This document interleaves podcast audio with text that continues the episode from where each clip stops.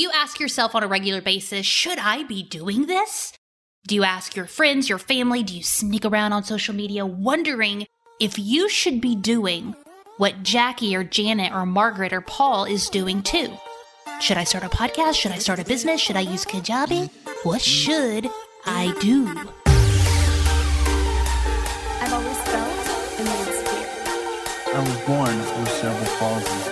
I have always felt small. Told not to take risks. I may be blind, but I teach people how to see. And I'm proud to be an individual. This podcast is for you, the unconventional leader. Maybe you are the one that everyone discounted. Maybe you struggle with fear and self doubt. We are here to empower the next generation of self starters to step up, use their voice, and make an impact in this world.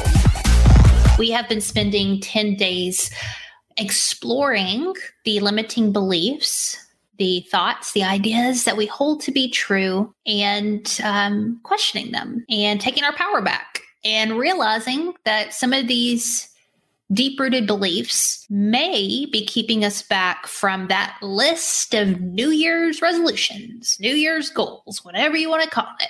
Doesn't matter what you call it, it really doesn't. But are we doing the inner work as much as the external work that we need to be doing. Today, we're going to look at one of my favorite topics, which is dismantling I should. Should I do this? I know I should be doing this. If I had a freaking quarter for every person who has used that term, every time somebody says it in our mastermind group, I'm like, oh, oh, oh, oh. you need to stop. I, I, I can't stand it. You know why? Because here's the stinky part and the awesome part it's amazing how there's like stinky parts and awesome parts all at the same time of paving your own path, being an entrepreneur, a leader, going against the grain, all of that. There is no path, right? Like that's exciting, but it also sucks. And it's interesting to me how we make this decision that I'm going to blaze my own trail. Then we start blazing the trail and we're like, hey, where's the map, y'all? What should I be doing here when there is no stinking map, right? Yes, there are things that we can learn from, right? There's uh, knowledge that we can gain, there's wisdom that we can listen to and apply. But what's so interesting is you, and y'all, y'all know this is true. You can listen to one person who's a super successful, blah, blah, blah, and follow their map because they know what they're talking about, right? They're super successful. And then you go to another person who you really respect and like, and they'll teach the exact opposite. And they're like, no, this is the way. And you're like, which one's the way? You know why? Because you can make it doing it a variety of different ways. I've I've interviewed people who literally will cut somebody saying you need to put out a ton of content all the time and be connecting via DM all the time. And they'll plead a case for that, right? And then I've emailed other people who are just as, quote, successful and making just as much money. And they have an email list and no social media. And that's all they do. They blog or something like that. It's very narrow and they'll preach about that. And we're get confused because they're like, well, what should I be doing?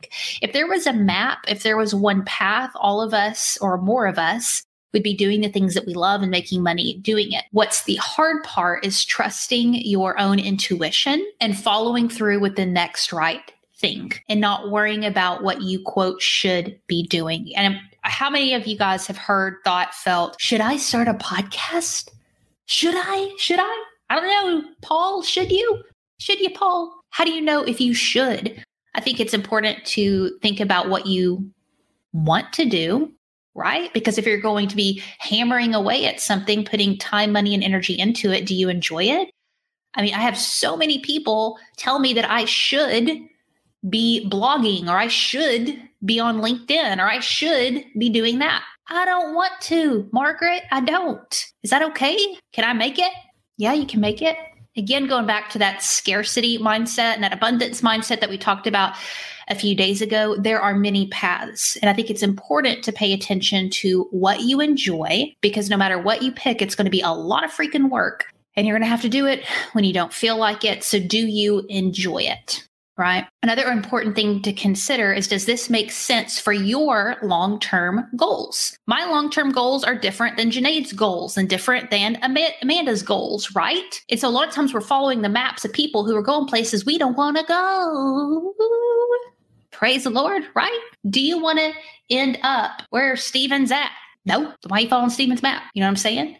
Find people who are where you want to be. And I'm talking about lifestyle, y'all, not just income. Because there are a bunch of people who are busting their ass, making a lot of money. And some people like busting their ass. Hello, Gary Vee. People like, oh, Gary Vee. I'm like, he's happy, yo. He's happy. But then there's people who, like, I'm just listening to Graham Cochrane. He's really successful, multi million dollar business is, and he's preaching about working less. You know why? Because that makes him happy. Cool thing is, is there's no right or wrong way of going about all the things that you want to accomplish. We just have to get super quiet and super honest with ourselves. Do I like working a lot? Do I like the game of it? Do I like being on this platform? Do I like communicating in this way? Do I like dealing with these type of clients? Do I like selling courses and memberships or is that just what Janet's doing and I feel pressured because Janet told me that's what I need to do. What should you be doing? You should be doing what lights you up more than anything in the freaking world.